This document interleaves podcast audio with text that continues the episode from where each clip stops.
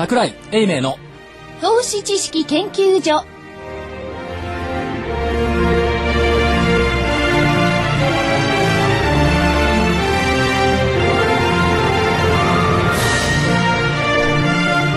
え皆さんこんにちは。ラジオ日経の福井です。そしてこの番組のパーソナリティ。あれ随分変わった表現しますね。いやいや。横文字になっちゃった。えー、投資研究所の所長桜井英明さんです。こんにちは。こんにちは。よろしくお願いします。妙に僕今日元気ですよね。お菓子があるからでしょ。いやそれもあるんですけど、えー、これはまた後のお楽しみなんで今日の日経平均のえおいくらですか？え9861円。30円。あ頑張りましたね。ええ。えまあこの前の予想とかそういう楽しみがあるんでですね、はい。所長。え？で僕は今日は元気がいいわけです。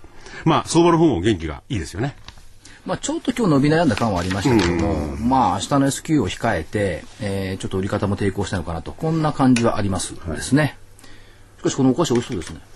あ今日もですねあのゲストの方がいらっしゃっててお菓子をいただきましたね、はい。わざわざ芝から、ね株は上がるお菓子が食べられる。いいですよねそうかな。そんなに喜んでいいんでしょうか。いや、それで、はい。えーまあ今日の背景がですね、えー為替の動きっていうことを言えると思うんですけれども、はい。82円台なんですよね。入ってきましたね、えまあ入ってきたっていうかまあ要するに円高が止まったっていうレベルではありますけどもそれよりもニューヨーク比較的堅調な動きっていうところがあるんですけどもお金がばらまき始めた、ーはい。ですからその過剰流動性とまだいきませんが流動性が出てきたって言ったところと、はい。あとどっちかっていうと今週昨日で国債入札終わりなんですよね。えそこまではちょっと株価の方はあもたもたさせといて一応入札を終わらせよう、で終わったんでちょっと頑張ってくるかなといったところでしょうかね。それで、ただその、まあ、あ通貨の、いわゆる引き下げ競争があったわけですよね。はいちょっとアメリカの思惑、本当のね、心の中での思惑とは違って、ええまあ、ドル高になっちゃってますよね。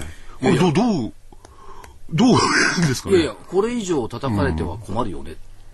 まあ、まあ、ありますね。でちょうど G20, G20 はい。控えてます、ええで中国の人民元高が本当だったらみんな叩きに行くんだろうというアメリカのシナリオははい全然逆で、いや一番だって安くて恩恵被ってるのは君んとこじゃない、うん。っていうのの矢面に立っちゃった。まあ、そうですね。で矢面に立っちゃったからガイトナーさんは強いドル高政策を希望しているということを言わざるを得ない、ん。言わざるを得ないしポーズだけじゃなくて 本当にそうしなくちゃいけないというところになってきちゃいましたから、で片一方で中国が人民元バンバンバンバンね高い方向に持ってきてるそうはい。そうするともう韓国行って、僕だけいじめられるのは嫌だよね、うん。でうかつに円高政策取ってたら、はい。オバマさんだって鎌倉で抹茶アイス食べられないでしょ、鎌倉来て待ち合わせですもんね。うんそれの予定なんだから一番大事な、ねねといったところができないって言ったところで、ええ。ードルの流れも変わった。要するにそのパラダイムが変わったっていうのが、FOMC シナリオが終わりましたよねっていうのが先週以降続いているっていうことだと思いますよね。で、そのシナリオが終わったまたもう一つのきっかけがですね、はい。要するにあのーまた欧州のですね、きな臭さと言いますか、またそう引っかかるんだからそこに。そこで来て、えーユーロが売られ、いやいや言った言う でドルに戻った。いやいやだからアイルランドとポルトガルがなんだかんだ言ったってこれはよ弱気派が出してくるはい小手先の材料だからこれに惑わされちゃいけませんよねってうん。いう方向で動いてるわけでしょ、えどうしてもこうねそれ見たがる。えうん。で見たいとしても、ええまあアメリカとしてはね、腹の中と違って、こんなとこから来てなんでドル高なんだっていうのもあるんじゃないでしょうかね。まあ確かにそれによって、いろんなところの批判がですね、G20 の批判が避けられていいのかもしれないけれども、でもアメリカの国民の気持ち考えたらどう思います？外から輸入したものを買うのがバンバンバンバン上がってくるんですよ。まあそうですね。え国民意識としてみれば、そんなはずないでしょってなんでこんなにたくさんドル出さなきゃ物買えないのよっていうはずになっちゃうでしょ。えうんうんうんうん。まあそれはありますね。えうん。だから過去あの時79円75銭95銭75銭ですか、最高値になった時に、日本にいるアメリカ人のトレーダーたちなんて言ってたかっていうと、信じられないうん。僕たちの稼ぎはこんなに低いのかうんうんうん。って今多分なってると思うんですよ、はい同じようにね。ええ。なるほど。その国民の声は無視できない。確かにその輸出産業という観点だけから見れば、ドル安政策ではい収益上がってきてていいのかもしれないですけども、ちょっと待ってくださいね。物を買う方にしてみれば、全部原料から何か高いわけですよ。ええそれはちょっといかがなもんでしょうかっていうところも考えてあげないから、中間選挙で民主党負けちゃった。確かにね、アメリカの方の GLP に占める個人消費なんていうのは、7割ぐらいいってるわけですよね。はい非常にでかいですもんね。これが輸入品が手が出ない。ええまあそれで内需拡大はいいんですけども、はいろくなもんないでしょ、アメリカのもんって。いやー、あるんじゃないですか？何がありますビーフジャーキー。そんなもの別にアメリカ、そんなものがいいもんなんですか？え ーマクドナルド。美味しいですか？いや、でしょ？いや、美味しい時もあケンタッキーフライドチキン。食べたいですか？毎日？いや、結構で。ですしょ？だから、はいえー、GM の車。トヨタとどっちがいいですか？トヨ だから、なんか買いたいもんありますか？いや、困りますね。だって中曽根さんがあれだけ苦労したんですよね。日本の内需拡大策でアメリカのものを買おうっつって、ええみんな買うもんなかったんだ。なんかいろんなプログラムを組んでね、これ、あれ具体的なところまで行ってきたら確かになかったですよね。でしょ？うん。ない。うん。ないっていうか、じゃあ時計の高級品買おうと思ったってアメリカ行かないでスイス行っちゃったりするわけでしょ？ないっすよ。なるほど。おまけにね、ちょっと話は違うんですけれども、この、えー、円高っていうんですかね、はいが修正されると、ええ今までドル換算で言ったらね、日経平均は、はい結構上がり調子です。ありましたよね。ドルが。上がってますよね。はい外国人から見れば、お、お日本株上がってんじゃね？って感じになったけど、円安になってくれれば、逆パターンのぐらいですよね。お、お、ちょっと割安だよとか安いよって、そういうことにならないですかね？なると思いますし、日経平均のドルベースって、リーマンショックの水準を回復したのが、はいい、つだかっていうのを、昨日、昨日からみんな言い始めましたけど、はい。また読んでないでしょ？読んでない。ね。頭の一面、い一面だけです。昨日、金内さんもはい言ってましたけどね、えーっと、去年の夏の段階で、リーマンショック前のドルベースの日経平均ははい、超えてるんですよ。うんうんうんということは、全然出遅れ感、うん。ないですよね。まあ我々日本にはそういう換算しないんでわかんないけど、外国人、まあドル基軸通貨なんでね、それで見れば。だからドルベースで見れば日経平均。うん。まあ日経平均で物事判断する方がね、間違ってるのかもしれないですけどね。うんまあそれは指数ですから。まあそうですね。まあ指標にはなるけれども、具体的な株とか、まあ実際の見入りには、はいえーそれを取り組んでる人じゃないかがあんまり関係ないですもんねで、。また怪しいもん出そうとしてきたでしょ。ボラティリティの指数。あ、ありますね。そうそう。怪しいいやいや、ああいうものを出してくると必ずああいうもののデリバティブ商品ができて、またね、おかしくなるんですよ。だから、うかつに新しいああいうものはね、出さない方がいいんで、指数は。でも、その、いろんなところが、いろんな新しい商品を出さないと。出てきたらね、日本版ビックス指数とか言ってね、言われ始めるんですよ。うんなるほど。それで、はい話は違うんですがですね、えー、このところ、さあ、何を話そうかって迷ってるでしそうょ、IMF の話なんか言っちゃおうかなと思う。まあ、IMF は桜井所長はもう得意分野ですもんね。う。IMF と OECD。OECD。IMF と世界銀行の今え隠れた戦いっていうのをやっていて、はい。先々週ぐらいでしたっけ ?IMF が金を売り終わったら金は下がるでしょう先々週でしたね。はい。まあ、それはそうとして、えっ、とね、一昨日出たのが IMF の幹部のコメント。え景気回復を後押しするためには世界需要の不均衡是正が非常に重要。そんなもん言われなくても分かえ。ってますよ。と。為替相場の調整が必要になってくる。で中国の人民元は大幅に過小評価されていて中国などの新興市場諸国は自国通貨の上昇を容認すべき、で IMF が言い始めた、でこれ言いたいのはガイトナーさんでしょ本当はね、でガイトナーさんがこういうふうに言っちゃうと中国が何考えてんだよ君はっていうの困るから え IMF を通じて、うまい具合に迂回戦略で言わしたんじゃないかという見方もできなくもない、でまあ IMF がこういったおかげで、はい。昨日も今日も人民元上昇率高い。っていうところですよね。でそう言っていてもうシナリオはね、18日の GM の上場に向けて車高、ん。しかも今日またすごい GM20 億ドルの黒字。黒字ですもんね。誰が買うんだポンテアック。でも黒字でしょ？黒字ですよ。だからね、トヨタも3000台ね、昨日乗っかってきたでしょ、自動車部品の会社みんな結構でしょ、はい。ということは18日まで自動車セクターの、えーお化粧買いっていうのが多少あるのかな、はい。って思ったらお化粧の一環として今度は GE の方、ん。中国に。GM じゃないですよ GE はい。1600億円投資します、インフラ事業を強化します、ちょっと仲良くなり始めちゃった、だからもう一回これアメ中国に行ってお金儲けようっていうのがアメリカ。しかし、えー私たちの、えードル安政策が叩かれるといけないから、ちょっと変えようかなってガイトナー君が言っているっていうところでしょうね、はい。で笑っちゃうのは世,、世界銀行。あ、これね、新聞にもいろいろ出てる小さいんですけどね。笑っちゃいますよね。いや笑っちゃいけないけどゼーリック総裁、ええ。金本位制の復活、フィナンシャルタイムズで言ったのが一昨日、うん。そしたら金は1オンス1400ドル台乗っかっちゃいました。と思ったら、はい。昨日になって、いや、金本位制は実は意図していない。ちょっと待って。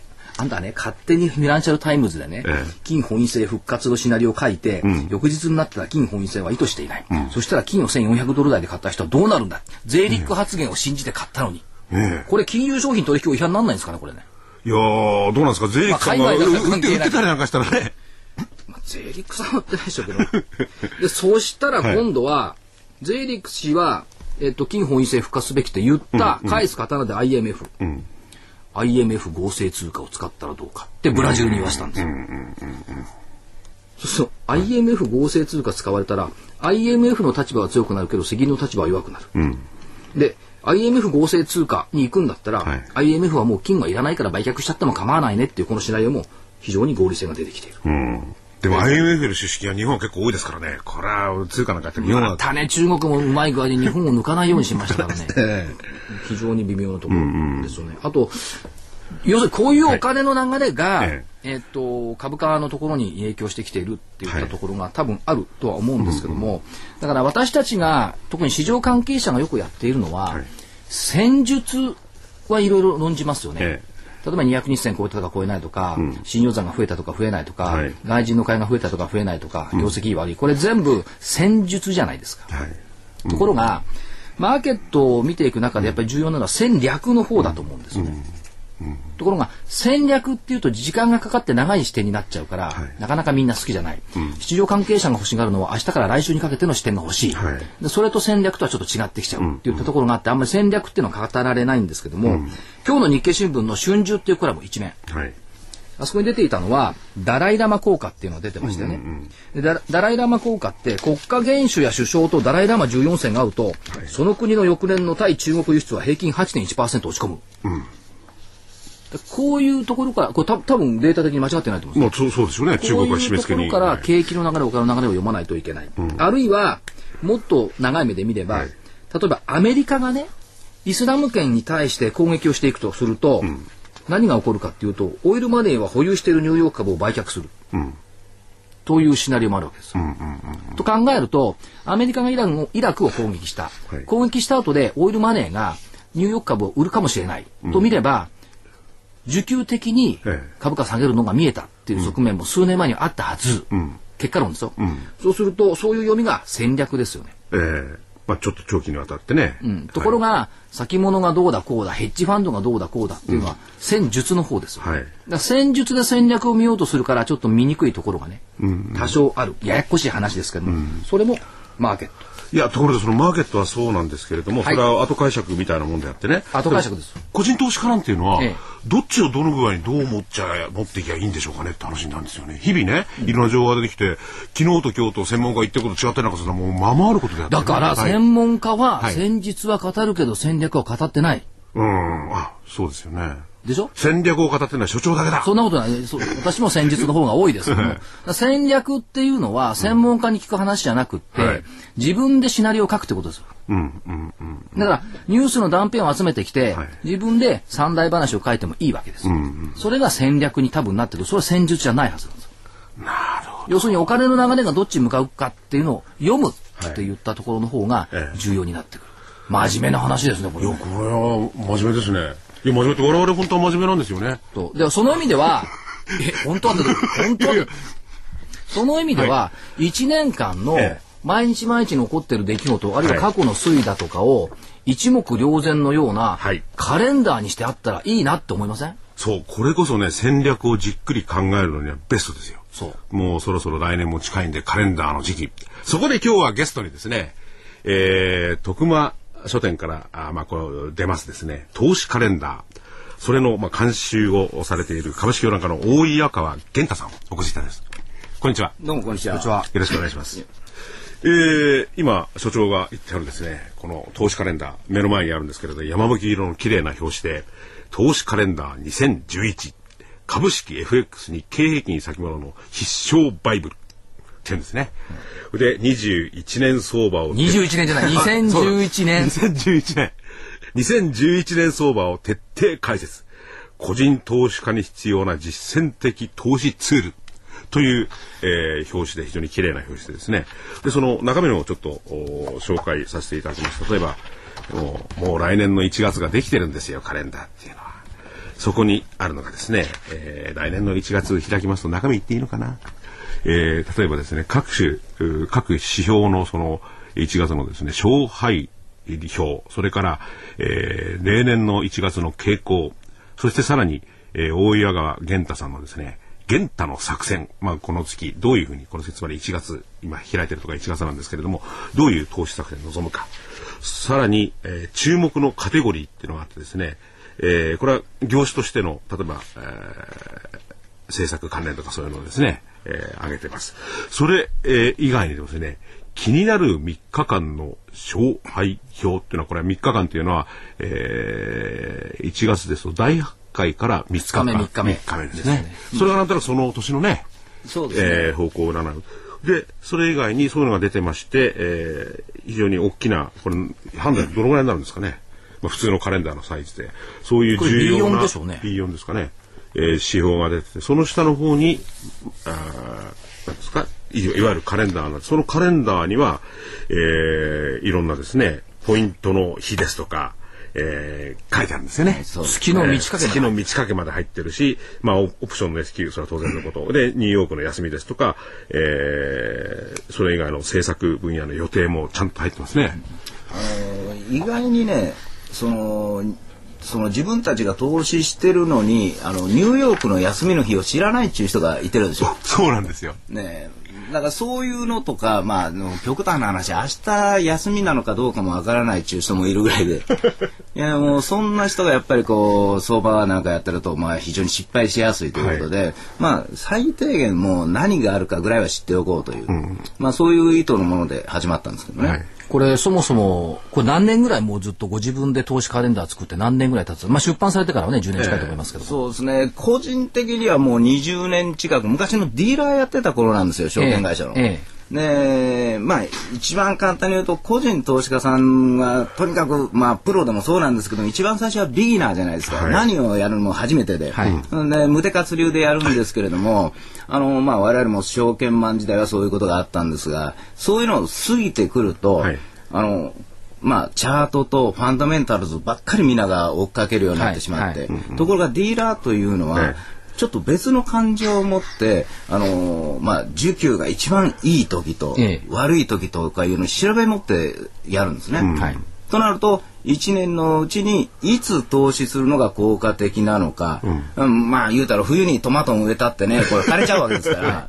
だから効率のいい時にやろうということでそれから月のいつぐらいが危険であるとか、はい、ここが有効であるとか。はい。そういうんで作られてるんです、うん、これね、優れものっていうところではですね、例えばね、はい、FOMC のスケジュールってこれずっと入れてあるじゃないですか。うん。はい、で、意図せずして、はい最近ようやく投資家さんも FOMC が相場の変化点とか加速点になるっていうのにだんだん言い始めたんですけども、はい、FOMC がいつあるかっていうのはやっぱりこれ押さえておくべきポイントではあるんですよね。そうですね。だそういったものを全部入れ込んである。うんうんまあ、それとベージュブックとかね。はい、まあベージュブックは材料になったりなんなかったりもするんですけども、そういったもので要するに未来に対する恐怖感ってあの何もないと恐怖ばっかりじゃないですか。はい、ところがここに節目があってスケジュールはこうなってるんだっていうのが見えれば、うん、通過するのか通過の手前で焦るのか、はい、喜ぶのかっていうのが見えてきますよね。そそれを意図したわけですよね、きっと。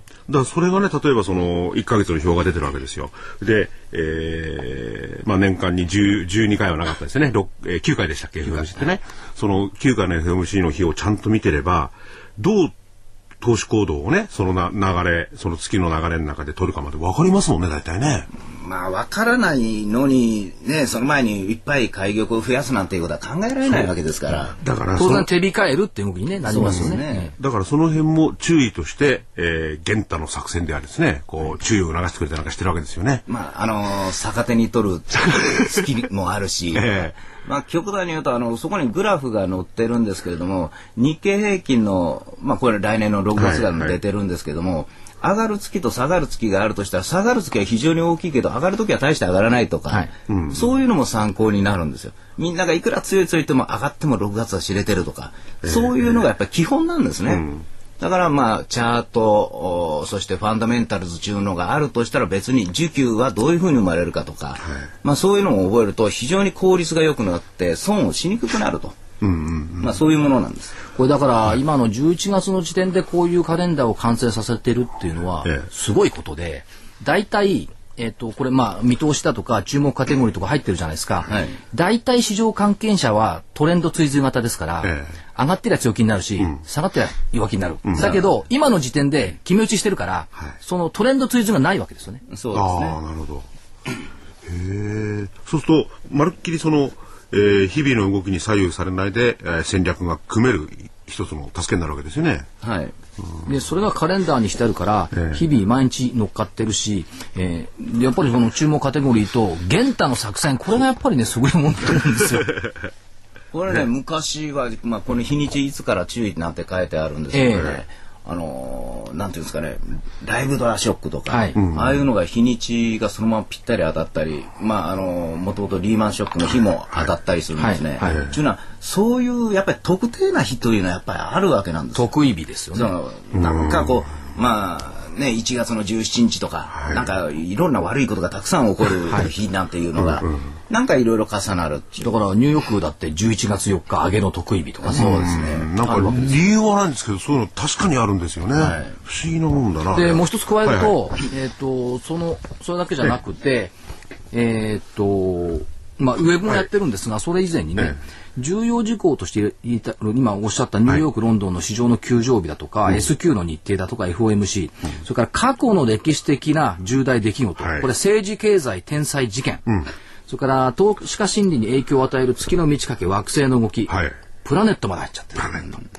それから配当優待の権利付き最終日、受け渡しの月内最終日、はい、24節気、はい、六曜行事、この辺りって、言っちゃ悪いですけど、ええヘッジファンドが動かしているコンピューターにも入ってるのとほぼ同じような情報になってきてますよね。そうですね。で、これを味付けしているのがヘッジファンドということですから、えー、自分でヘッジファンドコンピューターのような戦略を立てることがこのカレンダー1枚あればいいのかな。で、これがきっとですね、これうまい具合にね、横っちょに穴ついてるでしょ？これ、トイレに貼っといたら。どこに貼るかでさっきも思ってたんですよね。トイレに貼ると失礼ですけども、えー毎日数回眺めるでしょ必ず、うん。うん、頭に入るでしょスケジュール、はい、そうすると週末に入ってあ来週 S q だよねとかね、えー、ずっと印象残りますから、うん。うん、その意味では非常に使い勝手がいいなと。まあそのお手洗いじゃなくてもね今に貼るとかいろんなところに貼ってですね、はい、別にあのー、一つじゃなくてもですね。何冊も買っていただいてもいいんですかね。作者に怒られちゃいますからね。いやでもこれはね本当に見やすいですし字も大きくなってますよね。で、えー、重要なところにはちゃんと、おなんですか、色もついてたりなんかしてですね。ビジュアルチックビジュアルチックですね。あと、これ、ウェブ版ってどうなってるんですか？え？投資、投資サイト。充実専用。投資カレンダー、ウェブっていうのはどうなってますか、い。やもうちゃんとこう1か月前に1か月後日々毎日の予測をもう立ててるんですよ、はい、この日はこうなるだろうと、ええ、もう12月何日はこう上がるとか、え、下がるとかこういうふうな心理になってるとか、はい、あのー、そういうことが書いてあって、また当日はその日の9時半ぐらいに、今日はこうなってますよと、今日の午後はこういうふうになるでしょうというふうなことをまあ書いてるんですね。なるほど。はい、ということは1年を見通し、かつ、その日々1か月等々も見通しているそそれはウェブで活用する。はい。あの、それと日々、まあ、例えば FOMC でもちょっと日にちが変わる時もありますし、えー、臨時もあるし、そういうのを、まあ、一応修正する意味で、そこにもあ変わりましたよというのをこう掲示したりとか、はい、まあ、いろいろやってるわけなんですけどね。えーまあ、1年間のことで、えー、読めない部分があったらそれをこのウェブの方で多少は修正するっていうことですね。うんあのー、まあ、修正っていうのかな。企業決算とか、はい、あのー、まあ、まあ、住宅着工件数がい。つであるかとか、はいえ。ー、そういうものがもう毎日日程とかそういうものが全部入ってます。はい、はい玄太先生とは昔から知り合いでして、えー、なんか面白いお話があったそうですね。そこ行くんですか？いや数年前にいや 去年ですよね去年ね、えー、2人でこう飲んでてもう一人の人がいてね、はい、である池袋の飲み屋さんでじゃあ俺は帰るからって落とされて、えー、で2人に取り残された、はあ、その店は、男性が女性の格好をしてるお店だった。ああありますね。ね、で取り残されて私たちすることない、はい。どうしようと思って悩んだ2時間を過ごした記憶があって。えー、だからものすごいこう緊張感のある店だったんです、えー、まあ緊張感があるというのは怖い顔かどっちかということですけども、うん、あのー、だから歌を歌い続けるしかない2人が。会話がないように。会話がない。だってお客さん他にいないんですもんで誰か来たら帰ろうと言いながら誰も来ない、は いだとっと逃げればいいのに逃げることもできなかったと。なんかこう、山んばみたいな感じ。山んばって、山それは失礼なのかもしれないけど。いや、とにかく怖くて二人でずっと歌を歌ってて。で、連れて行ったのが私の昔の上司で、はい、で、じゃって帰った意味がやっと2時間ぐらい経って分かってきた。なんか、あの、大岩川さんのかつての上司は、腹に一文持ってたんじゃないですか？まあ、ちょっとこの間手術してましたけどもね。この野郎、いい投資カレンダーなんか作りやがってとかね。で、出た後、話もせず帰りましたよね。あのー、会話なかったですね。お疲れさんでした。どっちのお疲れさんでしたか分かんなかったです。本来なら、あの、前向きに相場を語ろうなんていう趣旨の会だったのに。そうか。相場のことは分かっても、ええ店がいいかどうかは二人とも分かんないですね。所長も。カレンダーに書いてなかった、ね、なかった。カレンダーいや、でもそ、そこね、カレンダーに実はね、この日は注意とか書いてあったと思う。得意日だったのかもしれないですよ。書いてなかったですか？それはね、うっかりしてました。うっかり。はい。ということで、この投資カレンダーですね。えー、ラジオ日経の方でも実はですね取り扱う扱っております。えー、徳間書店の、えー、投資カレンダー2011年版投資カレンダーですね。えー、価格の方は税込みで2100円になっています。それに、えー、私どもの方にお申し込みいただけますと、送料を乗っけて2800円。日八です。2800円で、えー、この投資カレンダーを皆様のもとにお届けします。本当にいいカレンダーで、これによって、えー、投資に対する見方、あるいは、え、投資の仕方が変わってくんじゃないか。という感じもします。まあ、えー、なんだかんだ言って、実は私これ3年ぐらい使ってるんですよ。あ、2年かな？去年と一昨年。だから投資研究所の中に出てくるスケジュールだとかね、ええ、結構参考にこれからだ。そうそう。で僕はこれいただいたんでもういただいたんで、はい、その先回りしますからねこれから。来年は、えー、それで、えー、2100円本体が税込みで、えー、2100円そして、えー、代引き手数料、そのように700円を、送料、代引き手数料700円いただき、2800円となっています。お申し込みの方は、東京0335838300、えー、東京0335838300、えー、配送の方が15日からになりますんで、今、あ予約を受け付けております。えー、投資カレンダーお求めの方は、東京0335838300の方まで、えー、電話かけてください、えー、今この時間でもどうぞ電話をください。さあ、えー、源太先生、はい、相場の見通しどうですか？あそうですね。どうなんですかね。強いとしか言いようないんですけどもね。なるほど。でも手締まいでしょ基本的に、うん、買い戻しって感じですか、えー、まああの11月というのがヘッジファンドのまあ大体決算月ですから、えーで、まあ、投資カレンダーの話って大変恐縮なんですけども、もともと、あの、桜井先生も知ってはるでしょ、20日ぐらいで手仕舞いで、はい、よくね、あの、20日の安い。月の10日に物買うな、月の20日に物売るなっていうですね、こういうのがあるのと一緒で、もともと、まあ、法人とかっていうのは20日に手仕舞いをするんですよ。はい、ということから考えたら、20日、11月の20日が休みですから、まあ、18とか17とか、はい、あの辺りがまあ一つポイントになってくるんじゃないかなと、それまではやっぱり買い戻し中心で強いんですがそこから先はまあ新しい投信もしくはヘッジファンドの動きなんかが決めてくれるんじゃないかなと、今手当たり次第だから18日の GM 上場ってのは大事なんです。あなるほど。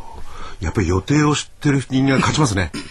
そう、うんまあどうせ12月はクリスマスもあるんですから、ええ、最初だけわってやったらもうみんな休みますよ。外国人？外国人、ね、いませんよ。うん。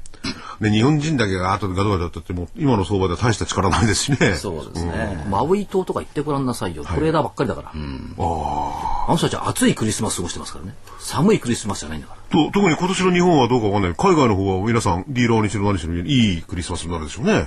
なるでしょう。ね去年もいいクリスマス。ね去年もですね。日本もあやかりたいもんですね。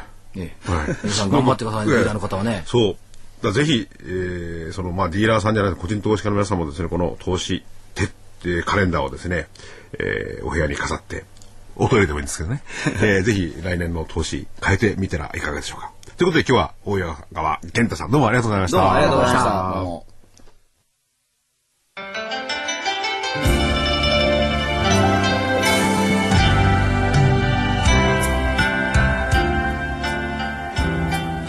こんにちは。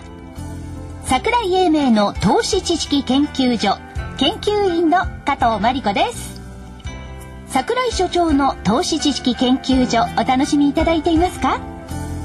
この番組はこれから株式投資を始めようと思っている方や投資を始めて間もない方にはなるほど株式投資ってそういうことなんだと納得していただきまた投資経験の長い方にもそうだったのか。そんな風にすれば楽しくリターンが増えるのか。とはたと膝を打っていただきたい。そんな番組です。投資知識研究所の櫻井英明所長は日本の株式の中心地兜町など世界のマーケットカタリストと言われています。カタリストとは英語で触媒のことですが櫻井所長は株式市場と個人投資家をつなぎさらに触媒のように市場と投資家が良い連鎖反応を起こすよう願っています。どうぞこの番組桜井英明の投資知識研究所をお楽しみください。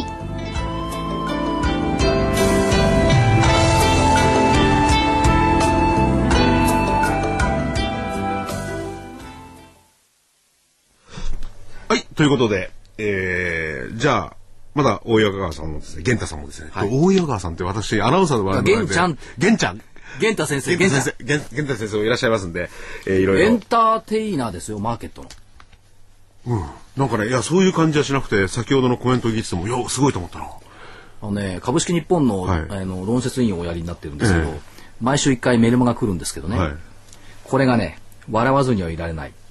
結構、笑わせてくれるんですか？あの喋ってええもんかどうか困ってるんですよ、ね、いやね、あ、今朝で、木曜の朝ですよね。株式一本で配信してるね。えっ、ー、と、昨日水曜日、水曜日。水曜日の朝でしたっけ、はい、これがね、師匠と弟子の対話形式になってるんですけどね。はい、これ多分師匠は源太先生だと思うんですけど、はい、とにかくオチがある。ほう。いや、あれ、もともと私漫才の台本書いてたんで、で、それで、あの、普通の文章だと誤字脱字多いのに、なんか鍵括弧の文章になるといきなり誤字脱字がなくなるんですよ。で、編集長がもう普通の、まあ、ね、文章を書かせてくれない。あみんな括弧の、括弧の中で書いて括弧の中でやってくれと。そうなって、いつの間にかああいう形式になっちゃったんですよ。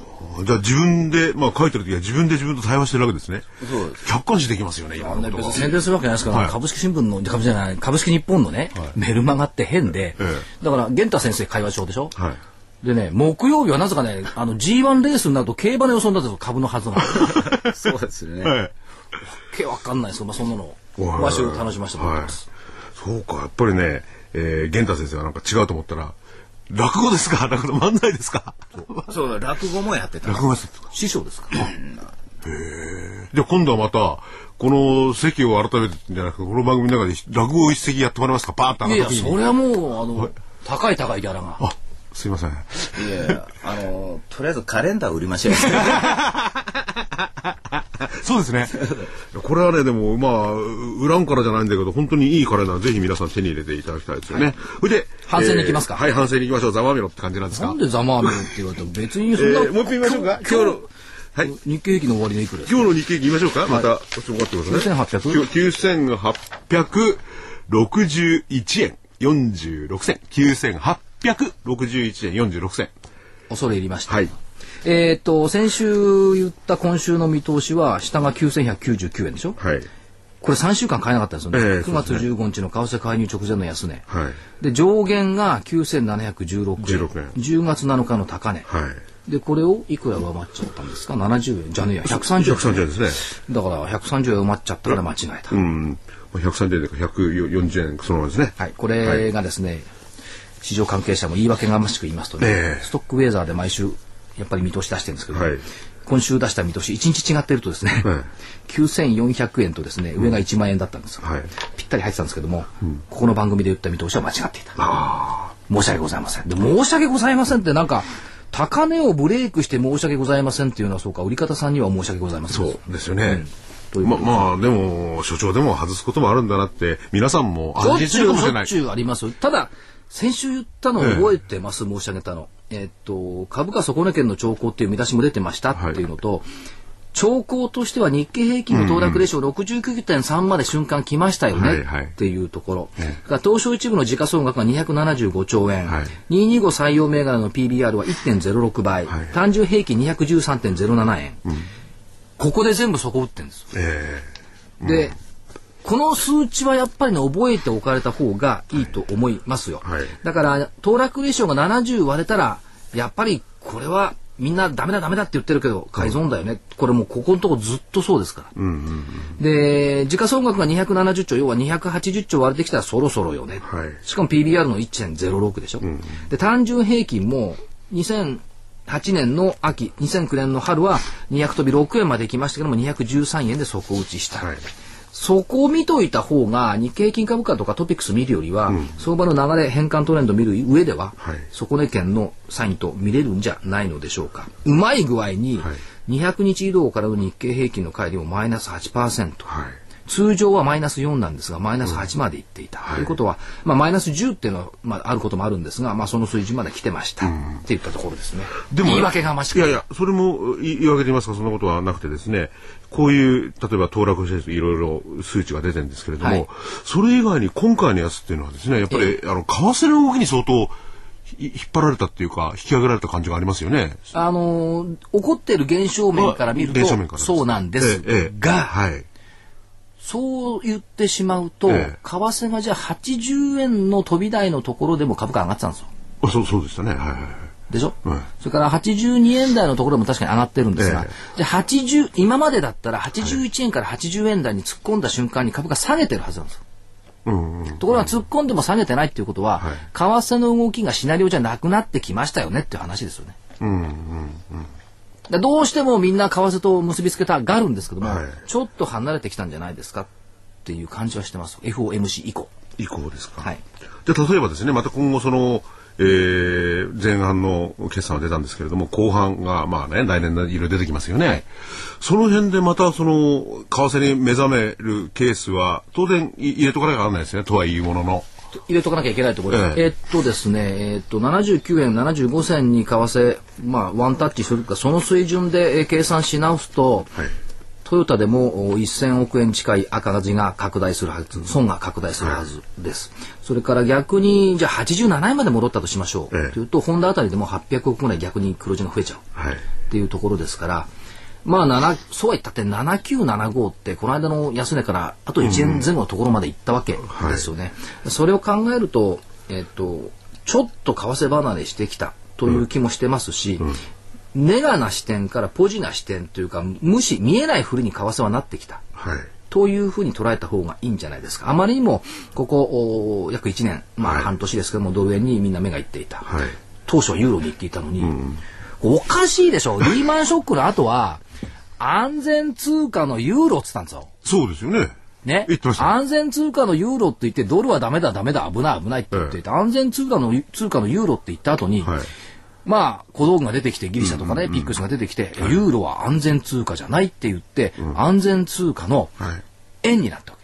で、一回ドルに戻ったわけ。ええ、で、円が安全通貨なのかどうか知らないですけども、うん、世界最強の通貨を持っている国の株価が出遅れていること自体がおかしい。ということを考えると、はい、えー、どうも為替のファクターっていうのは減ってくるんじゃないでしょうか。むしろ、見ていくべき点は、業績の部分、はい、それからニューヨーク動向を気にするんだったら、うん、今一番マーケット気にしてるのは、政党が変わって、税制、減税税制が変わってというか、民主党が負けて、はい、共和党が出てきたんでちょっと減ってきてますけど、まだ民主党強いた強かった時のシナリオでは、減税税制を継続してくれるんですかどうですかっていうのが一番のポイントだった、それから企業業績のところがポイントだった、やっぱり企業業績の伸びっていうのを見た方がいいと思いますだって国内企業日本の企業だって上期の経常利益って49%増でしょ、先週段階、事前予想39%、ええ、10%伸びている、うん、でしかも下期はみんな慎重ですよ。慎重なのは、いやもうみみんなこう市場関係者がみんな言うから為替はな70円で入るんじゃないかっていう、うん、それがあって慎重にしてますけども逆に85円ぐらいで想定してるんだったら上期レベルではいけるんじゃないですか。だから悲壮的な瞬間瞬間の為替の動きに目を惑わされないことが一番重要。だと思います。はい、とは言いつつもやっぱりこれからの、えー、メインのいろんな株価の動きを決めるものっていうのは企業の業績ということになるわけですよね。はい、難しいですね。だけど原料安の側面とか言われてないし、えー、そういったところだけを見ないで輸出産業だけがダメダメダメ。うん、でも最近またどどこだったかな誰だったかな私ずっと唱えたのは、はい、円高必ずしも株安じゃないですよねって言ってるわけですよ。うんうん、小泉竹中ライン以降は、はい、円高株安ですよって言ってますけども、それまではそうじゃないわけですよ。はい、円安株安だったんです。はい、最近だ誰だったかな？円高株高論を唱え始めた市場関係者がまた出てきて変わり目早いなと変わり目早いですね、ええ、この辺は源太先生はどうですか？まあ私らは頭悪いかわからないですよ。いやそれが正しいのかもしれない、はい、だから決めすぎなんですよ、あだ僕らがこう思うのは例えばトピックスで850円超えてるから、まあ、銀行の売りが少なくなるなと、だから要は買うとかうんぬんちゅうか売らなくて良くなっちゃったなというイメージなんですね。だから売ってる人たちがやっぱり困ってるんだなという、はい、だから人間っていうか相場っていうのは大体困った方に行くもんですから、今一番困ってる人を探そうという、はい、そういう形ですからもう株価なんか下がったら困ると思うとどんどんどんどん下がっていくのと一緒で、だから今需給関係から見るとまた業績から見ると今の値段ってどうってこう思ってるわけなんですよ。はい、外人から見たらとかよく言いますがニューヨークが上がってた頃はまああの日本買い要素がなかったわけですよ。うんうん、でニューヨークが止まってくれたおかげで日本が買い要素出てきたんだから素直にそう考えてほしいなと思うんですけどね。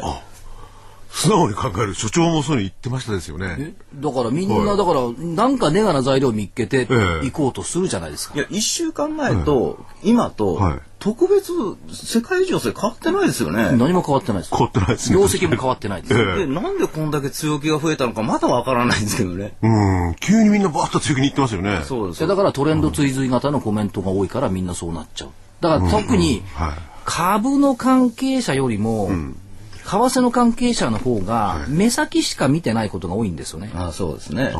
株の方がまだ長い。長いったって限界ありますけど、1週間とか3日とか1週間なんですけど、為替の年中ってだって3分先とかね、そういったところを視点に置いてるから、それは尺度が違うんだから、ものの見方が違いますよね。で、今度いわゆる、あの、長期で見るね、学者先生とかそういうのは、また違う視点なんですよね。面白かったですよ。この間、先週、青山学院行って来たんですけど、ねええ、先生やってるんですもんね。学生さんの質問。学生さん相手に。うちのある教授は、はい、ね、円高をどんどん、ドル安をどんどんどんどん進めていって、えー、国債の債務をほぼ帳消しにするんだからだからドル安が進んでいって70円台おるか50円台もなるっていう先生もいるんですけどどうですかっていうから、うん、質問が来たんです。話としては面白いけど、うん、現実とはありえないんじゃないですか、うん、って言ったらすごい笑ってましたね、話としては面白い、うんうん。自爆みたいなもんですよね。自爆じゃ国家の過程をなさなくていいんですか。そういう質問って一番困りますよね。そう、そう言言ってらっしゃるんですけど、どうですか？言われたそうですねしか言いようがないですよね。まあ話としては面白いですよ。そのその人が面白いと思って言うてはんやから、まあそれでええやろうなという感じですよね。えーえーだから為替なんかでも、まあ、さっきの話ちょっとあれですけども、えー、S q の前でこの頃まあ本当はさっき20日の話しましたけども、はい、S q の前でこう売ること多いじゃないですか、うん、こう処分すること、はい、でそれを持って帰ろうとしてるんだから、まあ、当然円安に今なってるんだなとか、うん、そういうふうに考える方が自然じゃないかと思うんですけどね。そそれがだから戦略ですよ。うん。そううだうだうだうだ細かいそのネタくっつけてくると戦術になっちゃうんですよ。えーそうすると悩みも多くなるんですよね。でも基本的にね、悩まないで、うん、そのカレンダーもそうですけど、はい、自分の気持ちに素直、自分の視点に素直な方が、だからあんまりあの惑わされない。はい、だから他人次第ように乗らない、うん、っていうのがいいんだと思うんですけど、ね、うん、ですいません、来週の見通しは、はい、そうそうそうで、まず予定からいきましょう。あ予定、そうそう。はい、明日オプション S q はい。まあ、通過するでしょう。はい。からユーロ圏の7月の GDP。が出てきます。APEC の首脳会議が週末あります。はい、から15日月曜日、7、9月の国内の GDP 速報値。はい、あとは、アメリカの小売売上高、悪かないでしょう。はい、で来週結構面白いですよ。ブラジルお休み、インドお休み。えっ、ー、とね、月曜がブラジルお休み。えっ、ー、と、水曜がインドお休み。火曜がトルコお休み。というのはあります。うん、から火曜日、えー、っとアメリカの10月生産者物価、から鉱工業生産指数もろもろ並んでます。ええまあ、並んでるんですが、えっ、ー、と、あと18日木曜日、国内、BB レショ出てきます、はい、一番大きいのはね来週はボージョレ・ヌーボー。そうですね。いや消費はどうなのよ、えー、いや、これなんか確かにね、そのバブルの時なんかすごかったですね。ボーじゃねえな、騒いでね。ね最近騒がない。これ、今年ちょっと騒ぎ出してきたらいいのかもしれないですね。そうだ非常にその景気の観点としては、ボージョレ・ヌーボーどうなのよ、うん、今度羽田に行くんでしょ？あ、そうですよね。成田にさん羽田に。羽田にね。まあ、それは余談として、あと OECD の世界経済の見通しが発表されます。はい、から、まあ、本当に大きいのはこの GM の上場予定、はい、そうですね。って言ったところでしょうか。で、週末、はい、スーパーファミコンが発売20周年。なんか任天堂手こ入れしていくんでしょ販 売。あ、そうなんですか？うん、そんなこと言ってましたけども。まあ、そんなところがあって、加減、はい、25日線は割らないでしょう。9474円。はい。上限、はい、久々に1万飛び109円。おお、本当に久々ですね、これ6月21日安値窓埋め水準。うんうん、ちなみに、源太先生。はいはい。いろんな番組あるんですけど、1円単位で日経平均の予測させられてるのこの番組だけだと思うんですよね。きついですね。きついでしょ、えー、もういきなり振られるもきついですけどね。ね 上限1万飛び109円。はい。1万飛び119にしませんでした。1万飛び109。はい。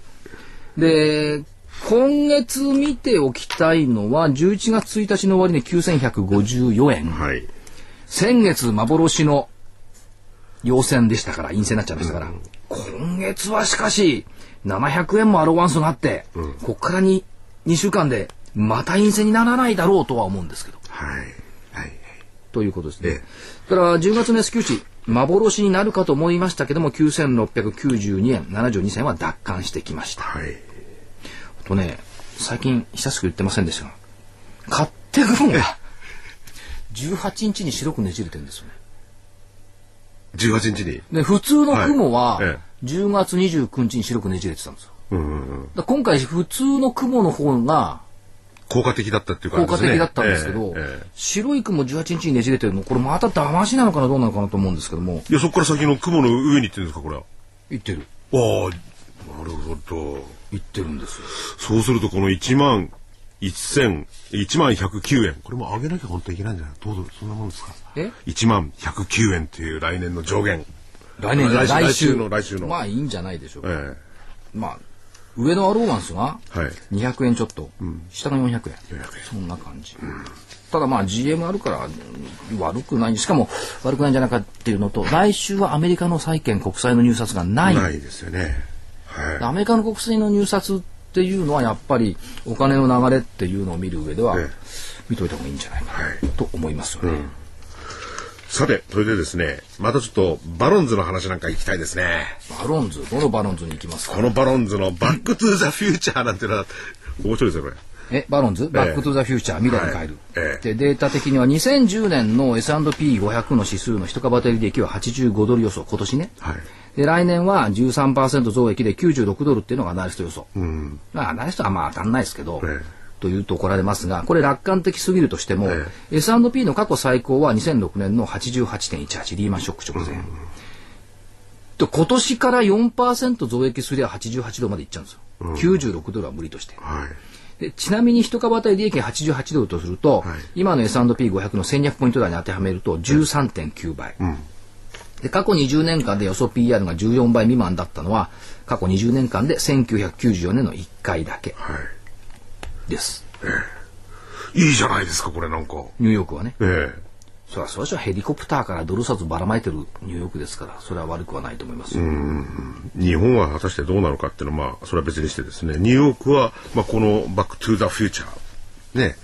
えー、というバロンズというアメリカの新聞なんですけどね。高級紙まあねアメリカ予想通りだったら面白いんですがアメリカの話ばっかなんですよ、ええ、足元でね日本はい、日本企業が自信がないとかうんぬかの言ってますけども、え、さっき言ったように49%増で着地した前上期は経常利益、はい、これ間違いない話、確定の話ですよね、はい、10%儲かってきたって言ったところ、だけどもっとポイントとしては利益率が6.4%に上昇した、うんうんうんこれ土曜日の日経かな？はい、で2008年上期リーマンショック直前の5.8%を超えたっていうことは涙ぐましい努力をしてリストラをした結果、うん、収益率は高くなってきたっていうところでしょ？はい、でトヨタだって、えーと、黒字出してきて、はい、下期については弱気って言ってるけども、売り叩かれないっていったところは、うん、その過度な警戒感がちょっと減ってきたっって言ったところが出てるんじゃないでしょうかという気がしますけどね。日本のリストラでも何でもですね、なんからもうこれが限界だ限界だなんて言ってるんですけれども、まだ雑巾は絞れるまだ雑巾絞れるんですよね。はい。すごいですね、日本企業っていうのも。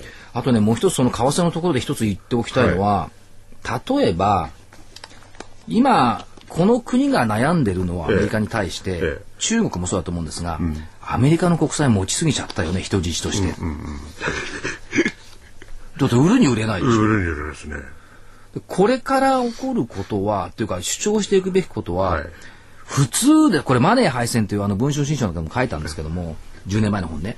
これから起こることは、普通はお金貸す方が為替リスク取らないでしょ。うんうんうん、お金借りる方が為替リスク取るでしょ。で、ねはい、この国だけは不思議なことに、うん、お金貸してるのに、ええ、プラザ合意だなんだかんだって為替リスク取らされてるわけですよ。うんうん、こっから主張してほしいのは、はい、アメリカ国債いいよ買ってあげるよ。うん、ただし円建てで。うんうん、って言えるかどうか。ええまあいろいろ、ま、守ってもらってるとか守ってるまあいろいろ捉え方あるでしょうけどね。だってお金借りる方が、はいいや、俺のところは為替リスクないから、お前たち為替リスク取れよって銀行に言えますか？貸してくれる人。えー、うん。でしょ、えー、だその論調っていうのをやっぱりこれ全国的にね、はい、言って言っていくことによって、えー、プラザ合意の時にこれやっては相当買ってるはずなんですよ。うんうんうん、しょうがない。アメリカ国債買わなきゃいけないんだったら、えあの国はアメリカ国債買ってもらわなきゃ回らないんだったらしょうがない。お金を出してあげましょ。うしかし為替リスクは取りたくないから円で買ってね、えー、っていうのを言っちゃったらどうでしょう。まあ確かに面白いですよね。っていうことだけ、っていうか、誰、誰も言わないですもんね。うん、言えばいいんだ。うん。というのがあります。はい、あと、福井さん。はい、福井さんはね、菅さん。ええ、総理大臣。はい。先週の土曜日。はい。神楽坂の、ええ。クローバー店にいた。あったんですか？ちょちょちょ。日経新聞の首相動向を見たら、はい、クローバー邸に政務官と補佐官と、2時間半もいた。あそこにですか？あそこで、あの、クローバー邸は、はい、えっ、と、福井さんと、私と、あと、あの、かたまりちゃんとね、はいはい、一回行ったことあるじゃないですか。あそこに、菅さんがいた。菅さんとね、結構行くとこ最近かぶってて、赤坂の叙々苑遊芸ってとかね、なんか同じとこばっか菅さんが行ってるんですよ。なんかこれはいいことなのか悪いことなのか。いやー、ちょっと言いようがねえな、これ。でしょ？いいことなのか悪いことなのか。クローバー亭で酒飲んでる菅さんって、ええ、そう確かにねお酒美味しかったですけど、ね、そうですよねなんかなんかちょっとねピンとこないなって感じがしますね。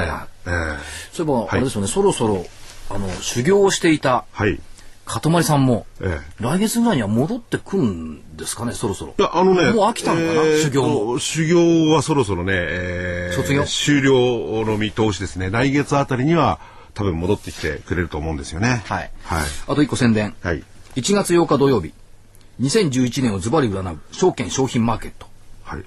東京証券取引所、東高取、東国取、えー、協賛日産センチュリー証券と日本郵便局も主催、はい、あ共催かで、セミナーやります、はい、題名「兜町の元気な銘柄から読む世界マネーの戦略」うん、サブタイトル「はい、山へ熊は帰り、はい、蛇を待つ」で、はい、第2部がね商品のユニコーンの菊川部長がやるんですけども、はい、うさぎは跳ねるっていうのをしてたから、ええ、いやうさぎ跳ねるの分かってっけど、うん、今いる熊は山へ帰る。今とととあ虎じゃ要するにベアに引っ掛けてるんですね。そう、ベアに引っ掛けて。はい、で、えー、辰巳天井の蛇を待つ。はい、なるほど。うさぎは超えるもはい。というテーマで喋っていきます。そうすると長期でもいろいろ見てる視点であるわけですよね。そうです。えー、11月相場なんて言ってることを言っても長期でも見てて、はい、まあいろいろいい話が聞かれる聞ける可能性も高いですよね。ヘビーを待つ。はい。ということでもう時間になりました。はい、今日はどうも所長ありがとう。そして大江がお源太さんもありがとうございました。ありがとうございました。失礼します。